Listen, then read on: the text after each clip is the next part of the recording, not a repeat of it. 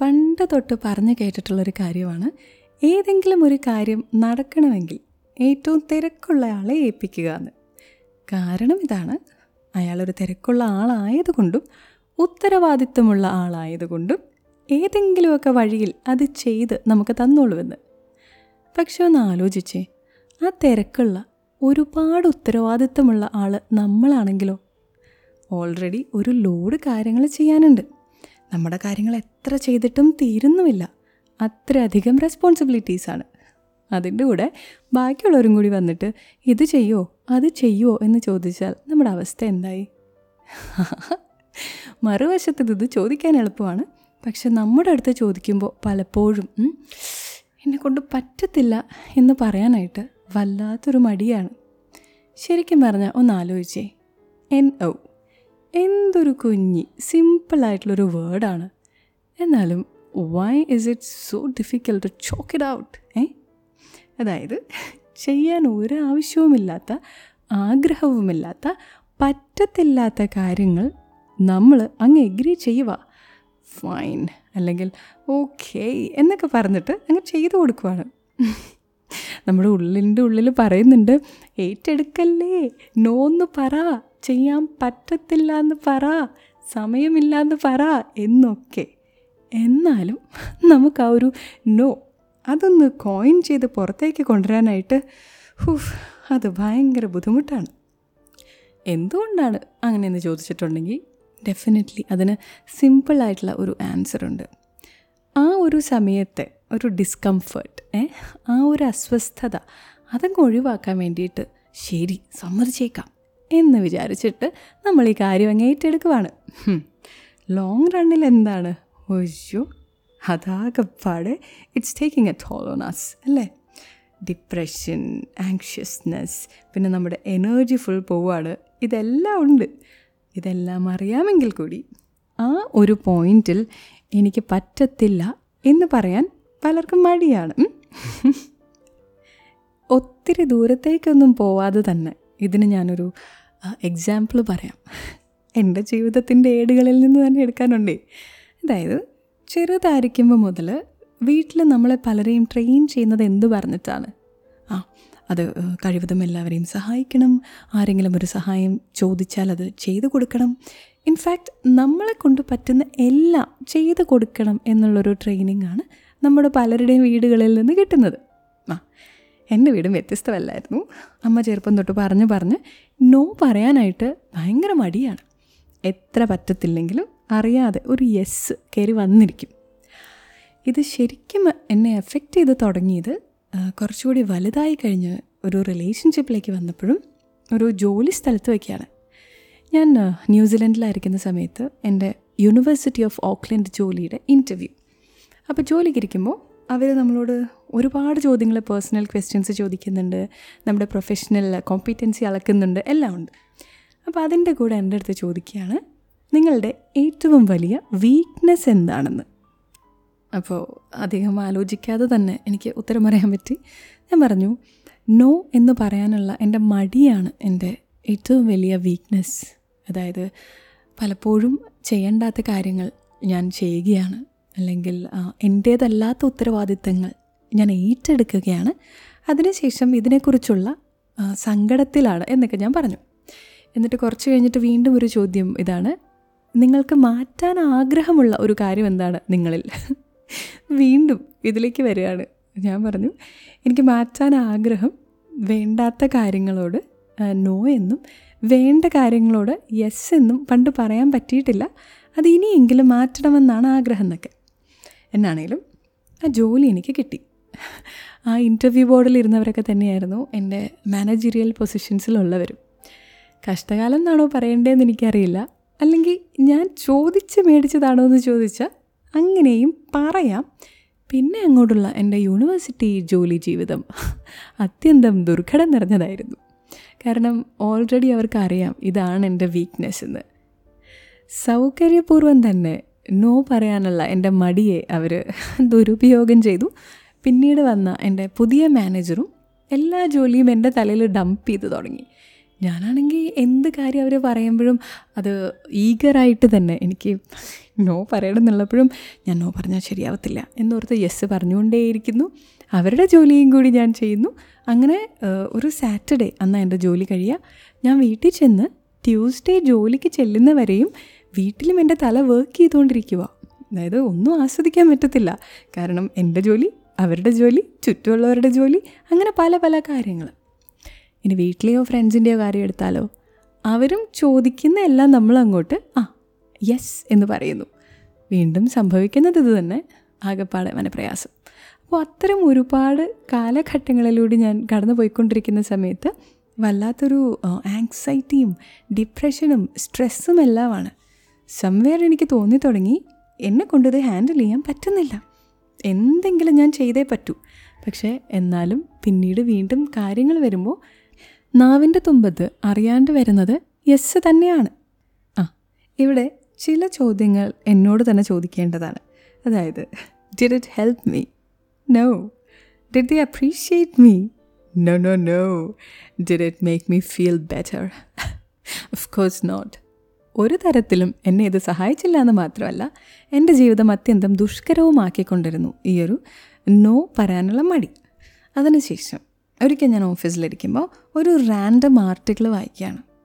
ആ ആർട്ടിക്കിളിൽ എന്തുകൊണ്ടാണ് പലർക്കും നോ പറയാൻ പറ്റാത്തതെന്നും എങ്ങനെ അതിനെ ഓവർകം ചെയ്യാമെന്നുമായിരുന്നു. ഉയ്യോ, സത്യം പറയാലോ, എൻ്റെ ജീവിതം തന്നെ ഈ ഒരു ആർട്ടിക്കിൾ മാറ്റിമറിച്ചു.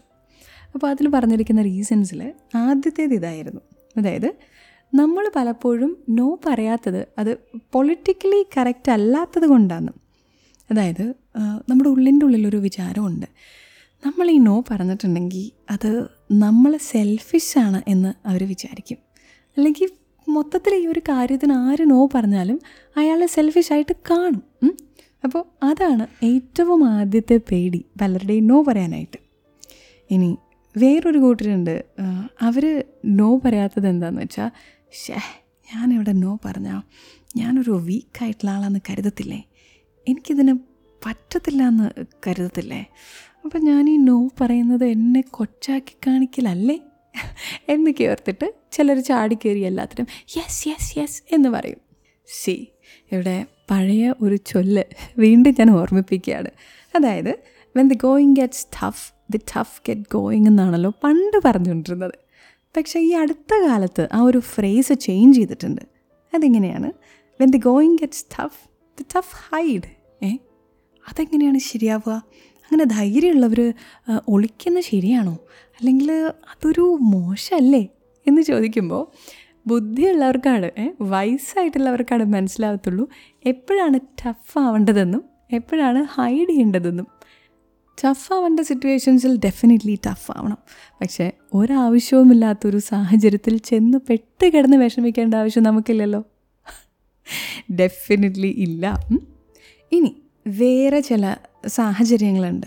അതായത് ഒരാൾ എൻ്റെ അടുത്ത് വന്നിട്ട് ഒരു കാര്യം ചോദിക്കുകയാണ്, ആൻഡ് ഞാൻ അവിടെ ഒരു നോ പറഞ്ഞിട്ടുണ്ടെങ്കിൽ I am not letting that person down എന്നുള്ളൊരു ഫീലിംഗ്.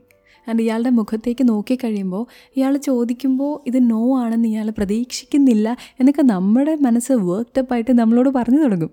അതായത് I can't let that person down എന്നുള്ളൊരു ഫീലിങ് നമ്മുടെ ഉള്ളിൽ നിന്ന് ഇങ്ങനെ വന്നുകൊണ്ടിരിക്കും. അവരും നോ പറയത്തില്ല, ഒരു ഇമ്മീഡിയറ്റ് യെസ് ആണ് പല കാര്യങ്ങൾക്കും കൊടുക്കാറ്. അതായത് ചില സമയത്ത് ആളുകൾ നമ്മുടെ അടുത്ത് ചോദ്യങ്ങൾ ചോദിക്കുമ്പോൾ അവർ അസ്യൂം ചെയ്ത് കഴിഞ്ഞു നമ്മളത് അവർക്ക് ചെയ്ത് കൊടുക്കുമെന്ന്. അതായത് ഫോർ എക്സാമ്പിൾ, ഇപ്പോൾ നമ്മൾ നമ്മുടെ നെയ്ബറിൻ്റെ ചെടി അവർ പോകുന്ന സമയങ്ങളിൽ നനയ്ക്കാൻ നീക്കുകയാണ്, അല്ലെങ്കിൽ അവരുടെ ഒരു പട്ടിയോ പൂച്ചയോ നോക്കാം എന്ന് ഏൽക്കുകയാണ്. അപ്പോൾ അവർ ട്രിപ്പിന് പോകുമ്പോൾ നമ്മളോട് ചോദിക്കുന്നു, സി ഇങ്ങനെയൊക്കെ ചെയ്യാൻ പറ്റുമോ? നമ്മൾ ആദ്യത്തെ സമയങ്ങളിലൊക്കെ പറയുന്നു തീർച്ചയായും ഞാൻ ചെയ്യാം ചെയ്യാം. പക്ഷേ പിന്നീട് അവരതൊരു അവരുടെ അഡ്വാൻറ്റേജിനെ എടുത്തിട്ട് അവരെപ്പോൾ പോയിട്ടുണ്ടെങ്കിലും നമ്മളെ ഒരു പാർട്ട് ടൈം ഗാർഡനർ അല്ലെങ്കിൽ ഒരു കെന്നലായിട്ട് കാണുകയാണെങ്കിൽ ഹാ അവിടെ നോ പറഞ്ഞത് നമുക്ക് ശരിക്കും പാരയായി വരുമല്ലേ ചെയ്തേക്കുന്നത്. അതായത് ചോദിക്കുമ്പോൾ തന്നെ അവർക്കറിയാം ഇതുവർ ചെയ്തിരിക്കും, അല്ലെങ്കിൽ കാലാകാലങ്ങളായി ചെയ്തത് കൊണ്ട് ചെയ്യണം എന്നുള്ളൊരു ആറ്റിറ്റ്യൂഡ്. ആ അത്തരം സാഹചര്യങ്ങളിലും പലപ്പോഴും നമുക്ക് നോ പറയാൻ പറ്റാറില്ല. കാരണം ഓ ഞാൻ പണ്ടോട്ട് ചെയ്യുന്നതാണ്, ചെയ്ത് കൊടുത്തുകൊണ്ടിരിക്കുകയാണ്, അവരിതാണ് എക്സ്പെക്റ്റ് ചെയ്യുന്നത്, സോ സ്വാഭാവികമായും ഞാനൊരു യെസ് പറയണം എന്നായി പോവുകയാണ്. ഇനി ഇതേ സാഹചര്യം ഒരു ഓഫീസിലാണെന്ന് വിചാരിക്കുക. ആരെങ്കിലും നമ്മുടെ അടുത്ത് കാര്യങ്ങൾ ചോദിക്കുകയാണ്, ഇതിങ്ങനെ അതങ്ങനെ എന്നൊക്കെ. അപ്പോൾ നമുക്കൊരു നോ പറയണമെന്നാണ് ആഗ്രഹം, പക്ഷേ ചുറ്റുമുള്ള എല്ലാവരും അതിൽ ഇൻവോൾവ്ഡ് ആണെന്ന് വിചാരിക്കുക, ഒരു ടീം ആയിട്ടുള്ള അവസ്ഥയാണെന്ന് വിചാരിക്കുക. അത്തരമൊരു സാഹചര്യത്തിൽ നമ്മുടെ അടുത്ത് വന്നിട്ട് ദാ ഇത് ചെയ്യുമോ എന്ന് ചോദിക്കുമ്പോൾ നമുക്ക് ആ ഒരു നോ പറയാൻ മടിയാ. കാരണം ഒരു ടീം പ്ലെയർ അല്ലാണ്ട് നമുക്കറിയപ്പെടാൻ ആഗ്രഹമില്ല അല്ലേ? നമ്മുടെ ടീമിലുള്ളവരൊക്കെ നമ്മളെ മാത്രം വിയേർഡായിട്ട് നോക്കുന്നത് നമുക്ക് ബുദ്ധിമുട്ടല്ലേ? ആ അങ്ങനെയുള്ള ആളുകളുണ്ട്, അവരും എല്ലാത്തിനും ചാടിക്കയറി യെസ് പറയും. പക്ഷെ നമ്മളെപ്പോഴും ഒരു കാര്യം ആലോചിക്കണ്ടേ, അതായത് എനിക്കിപ്പോൾ ഇഷ്ടം ഫുട്ബോൾ കളിക്കാനാണ്, പക്ഷേ എൻ്റെ ടീമിലുള്ള എല്ലാവരും ഗോൾഫിന് പോകുന്ന കാര്യമാണ് പറയുന്നത്. എനിക്ക് ഗോൾഫ് ഇഷ്ടമേ അല്ല, എനിക്കത് ബെയർ ചെയ്യാൻ പറ്റത്തേ ഇല്ല. ആൻഡ് അവരൊരു ആനുവൽ ട്രിപ്പ് പ്ലാൻ ചെയ്തിരിക്കുക എന്ന് വിചാരിക്കുക, ആൻഡ് അത് ഈ ഗോൾഫിന് ചുറ്റും അവർക്ക് ആഗ്രഹമുള്ള എല്ലാ കാര്യങ്ങൾക്കും ചുറ്റുമാണെന്ന് വിചാരിക്കുക. മൂന്നാല് ദിവസത്തെ കാര്യമാണ്, നമുക്ക് പോകാൻ താല്പര്യമില്ല, അവിടെ പോയിട്ടുണ്ടെങ്കിൽ നമ്മൾ ബോറടിക്കും, നമ്മുടെ സമയനഷ്ടം എല്ലാം കൂടി ആലോചിക്കുമ്പോൾ നമ്മുടെ മനസ്സിൻ്റെ ഉള്ളിൽ നിന്നുണ്ട് എനിക്കിഷ്ടമല്ല, പ്ലീസ് എന്നെ ഇങ്ങോട്ട് വിളിക്കല്ലേ എന്ന്. എന്നാലും അവിടെയും നമ്മൾ പറയും യെസ്, വൈ നോട്ട്, ഞാൻ റെഡി എന്ന്. ഇതുപോലത്തെ സാഹചര്യങ്ങൾ എന്തോരമാണ് ജീവിതത്തിൽ വരുന്നത് അല്ലേ? ആ ഇനി ഈ നോ പറയാൻ മടിയുള്ള ആൾക്കാരില്ലേ, അവരൊത്തിരി പേരും എന്നെപ്പോലെയും കൂടിയാണ്. അതായത് നാച്ചുറലി ഒരു യെസ്സാണ് വരിക. അതെ, എന്ത് ചോദിച്ചിട്ടുണ്ടെങ്കിലും ആ ഞാൻ റെഡി, ഞാൻ ചെയ്തു കൊടുത്തേക്കാം എന്ന് പറഞ്ഞു നിൽക്കുന്ന കുറേ ആളുകൾ. ആ പിന്നെ അങ്ങനെ പറഞ്ഞു വന്നിട്ടുണ്ടെങ്കിൽ വേറെയും ഒരുപാട് കാര്യങ്ങളുണ്ട് കേട്ടോ നമ്മൾ ചാടിക്കയറിയിട്ട് യെസ് പറയുന്നത്. അതായത് ലോകം മുഴുവൻ ഒരുപാട് നെഗറ്റിവിറ്റിയാണ്, നമ്മളായിട്ട് കൂടി ഇനി ഒരു നോ പറയണ്ട, ഒരു യെസ് പറഞ്ഞേക്കാമെന്ന് വിചാരിച്ച് പറയുന്നത്. അല്ലെങ്കിൽ എല്ലാവരും യെസ് പറഞ്ഞു, ഇനി ഞാനായിട്ടൊരു നോ അവിടെ പറയണ്ട എന്ന് വിചാരിച്ച് പറയുന്നത്. അല്ലെങ്കിൽ പണ്ട് അവർ നമുക്കൊരു ഫേവർ ചെയ്ത് തന്നിട്ടുണ്ടായിരുന്നു, അതുകൊണ്ട് ഈ സാഹചര്യത്തിൽ എനിക്ക് നോ ആണ് പറയേണ്ടതെങ്കിലും ഞാൻ ആ യെസ് അങ്ങ് പറഞ്ഞേക്കാമെന്ന് വിചാരിക്കുന്നത്, അങ്ങനെയൊക്കെ. പിന്നെ ഒരു ടൈപ്പുണ്ടേ, അതിൽ നമ്മൾ പെട്ടുപോകുന്നതാണ്. അതായത് നമ്മുടെ അടുത്ത ആളുകൾ ഓരോ കാര്യങ്ങൾ ചോദിക്കുന്നു, പക്ഷെ അവർ നമ്മളോട് പറയുന്നില്ല ഇത് ഇത്രയും ബുദ്ധിമുട്ടുള്ളതാണ്, അല്ലെങ്കിൽ ഇത്രയൊക്കെ കഷ്ടപ്പാട് ഇതിന് പിന്നിലുണ്ടെന്നൊക്കെ. ഇപ്പോൾ ഒരു ഐസ്ബേർഗ് കാണിച്ചിട്ട്, ഇപ്പോൾ ടൈറ്റാനിക് ഇടിച്ച ഐസ്ബേർഗിൻ്റെ മുകളിലുള്ളതിൻ്റെ ഒരുപാട് വലുപ്പം താഴെ ഉണ്ടായിരുന്നു എന്ന് പറയുന്ന പോലെ ദാ ഇതാണ് കേട്ടോ ചെയ്യേണ്ടതെന്ന് പറയുന്നു.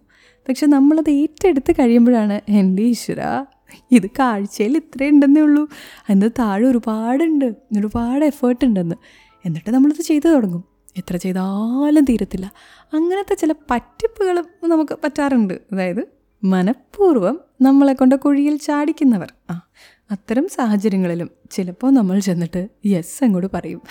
പിന്നീടാണ് മനസ്സിലാവുന്നത് എൻ്റെ ഈശ്വര, എൻ്റെ എന്തോരം ദിവസം, സമയം, എനർജി ഞാൻ ദാ ഇവിടെ കളഞ്ഞു. അപ്പോൾ ഈ ഒരു ആർട്ടിക്കിൾ വായിച്ചപ്പോൾ എനിക്ക് മനസ്സിലായി, ഓക്കെ എൻ്റെ പ്രശ്നം എന്തൊക്കെയാണ്, ഇന്ന ഇന്ന റീസൺ കൊണ്ടാണ് ഞാൻ ചാടിക്കയറി അവിടെയും ഇവിടെയും യെസ് പറഞ്ഞിട്ട് എൻ്റെ ജീവിതം കഷ്ടകാലത്തിലാക്കുന്നതെന്ന്. പക്ഷേ പോയിൻ്റ് ഇതല്ലല്ലോ, ഇതാണ് പ്രശ്നം എന്ന് മനസ്സിലായി. വേണ്ടത് സൊല്യൂഷൻ അല്ലേ?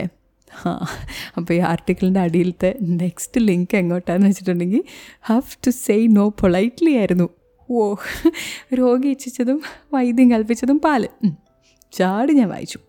അതിലവർ പറയുന്നുണ്ട് എങ്ങനെയൊക്കെ നമുക്ക് ആളുകളെ വേദനിപ്പിക്കാതെ വിഷമിപ്പിക്കാതെ നോ പറയാമെന്ന്, അല്ലെങ്കിൽ അവർക്ക് വിഷമം തോന്നിയാലും വേണ്ടില്ല നോ എങ്ങനെ മാന്യമായി പറയാമെന്ന്. അതിലവർ ആദ്യം പറയുന്നത് ബി സ്ട്രെയിറ്റ് ഫോർവേഡ്. അതായത് എന്തെങ്കിലും ഒരു കാര്യം ഒരാൾ നമ്മുടെ അടുത്ത് ചോദിക്കുന്നു, ആൻഡ് നമ്മൾ ആലോചിക്കുന്നു, നമുക്ക് മനസ്സിലാവുന്നു എന്നെക്കൊണ്ടത് ചെയ്യാൻ പറ്റത്തില്ല.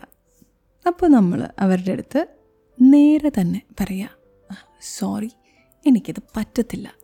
അല്ലാണ്ട് വളഞ്ഞ വഴിയിലൂടെ ചിന്തിക്കണ്ട, അവരോട് പറയാം ഇപ്പോൾ എനിക്ക് പറ്റത്തില്ല, പക്ഷേ മേ ബി അടുത്ത തവണ അല്ലെങ്കിൽ പിന്നെ എനിക്ക് ചെയ്യാൻ പറ്റുമെന്ന്. ഓക്കെ, ഇനി അടുത്തതെന്ന് വെച്ചാൽ ബ്രീഫായിട്ട് അവരുടെ അടുത്ത് എക്സ്പ്ലെയിൻ ചെയ്യുക. അതായത് ഈ ഒരു കാര്യം ഞാൻ ഏറ്റെടുത്തിട്ടുണ്ടെങ്കിൽ എനിക്ക് ഇന്ന ഇന്ന ബുദ്ധിമുട്ടുകളുണ്ട്, അല്ലെങ്കിൽ ഇന്ന ഇന്ന കമ്മിറ്റ്മെൻറ്റ്സ് എനിക്ക് ഓൾറെഡി ഉണ്ട്, അല്ലെങ്കിൽ ഇതും കൂടി വന്നിട്ടുണ്ടെങ്കിൽ എൻ്റെ മറ്റേ ഒരു കാര്യം മെസ്സപ്പായി പോവും, സോ ഈ റീസൺസ് കൊണ്ട് എനിക്കിത് ചെയ്യാൻ പറ്റത്തില്ല എന്ന് നേരെ അവരോട് പറയാം. ഫാബ്രിക്കേറ്റ് ചെയ്യാൻ നിൽക്കരുത്. അതായത് ഇല്ലാത്ത കള്ളങ്ങൾ ഇൻവെൻറ്റ് ചെയ്യേണ്ട, ബി ഡയറക്റ്റ്, എന്നിട്ട് ഇന്നതിൻ്റെതാണ് കാര്യങ്ങളെന്ന് പറയാം. പിന്നെ ആ കൂടെ നമുക്കൊരു ഓൾട്ടർനേറ്റ് പാത്ത് കൂടി സജസ്റ്റ് ചെയ്യാം. അല്ലെങ്കിൽ നിങ്ങളെങ്ങനെ ചെയ്ത് നോക്കൂ, അല്ലെങ്കിൽ ആദ്യം നിങ്ങളൊന്ന് ട്രൈ ചെയ്യൂ, അങ്ങനെ പല വഴികൾ കേട്ടോ. എന്നിട്ട് പറ്റിയില്ലെങ്കിൽ നമുക്ക് പിന്നെ നോക്കാം. ഏ അങ്ങനത്തെ കാര്യങ്ങൾ പറയാം. ഇനി ഏറ്റവും പ്രധാനപ്പെട്ട കാര്യം ഇത് മൂന്നും കഴിഞ്ഞിട്ടാണ്, അത് ബി സ്റ്റേൺ എന്നുള്ളതാണ്.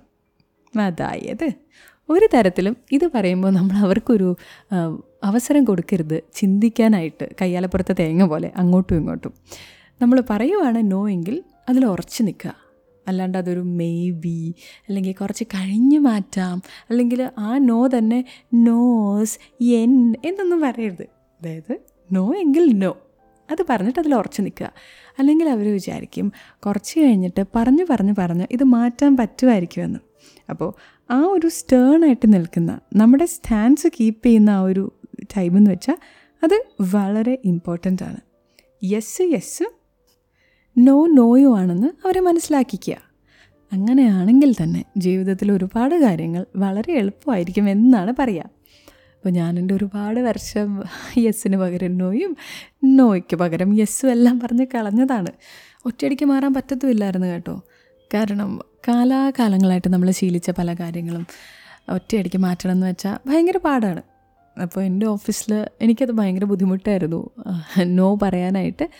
പിന്നെ കുറച്ച് കാലം അവിടെ ജോലി ചെയ്താൽ മതിയെന്നുണ്ടായിരുന്നത് കൊണ്ടും ഇന്ത്യയിലേക്ക് വരാനായിട്ട് ഒരു സ്കോപ്പ് ഉണ്ടായിരുന്നത് കൊണ്ടും ഞാൻ പതുക്കെ പതുക്കെ അവിടെ എന്നെ തന്നെ ട്രെയിൻ ചെയ്തൊക്കെ തുടങ്ങി. എന്നാലും വരുന്ന സമയത്തും എടുത്തടിച്ചൊരു നോ പറയാൻ എനിക്ക് പറ്റത്തില്ലായിരുന്നു. പക്ഷേ അത്രയും കാലത്തെ ആ ഒരു ട്രെയിനിങ് കൊണ്ടും ഇത്രയും കുറേ ലേഖനങ്ങൾ കൊണ്ടും അവിടെ നിന്ന് ഇറങ്ങിയ ഞാൻ മറ്റൊരു ഞാനായിരുന്നു. യൂണിവേഴ്സിറ്റി ഓഫ് ഓക്ക്ലൻഡിൽ ജോലിക്ക് കയറിയ രേണു, പഴയ രേണു, ഇറങ്ങി വന്ന രേണു യെസ്സിന് യെസ്സും നോയ്ക്ക് നോയും പറയുന്നൊരു രേണുവായി മാറി.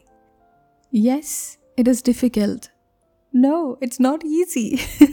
പക്ഷെ ചെയ്യണം നമുക്ക് വേണ്ടി.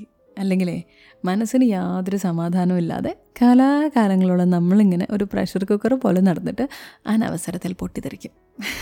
അതുകൊണ്ട് നോ പറയേണ്ടടുത്ത് നോയും യെസ് പറയേണ്ടടുത്ത് മാത്രം യെസ്സും പറയാനാണ് നമ്മൾ ഓരോരുത്തരും ശീലിക്കേണ്ടത് എന്നോർമ്മിപ്പിക്കുന്ന ഒരു സമയം കൂടിയാണിത്. Do you have something to share with me? അങ്ങനെയുണ്ടെങ്കിൽ എൻ്റെ ഇമെയിൽ ഐ ഡി ഓർത്ത് വെക്കുക, podcast dot R J Reenu at Gmail dot com.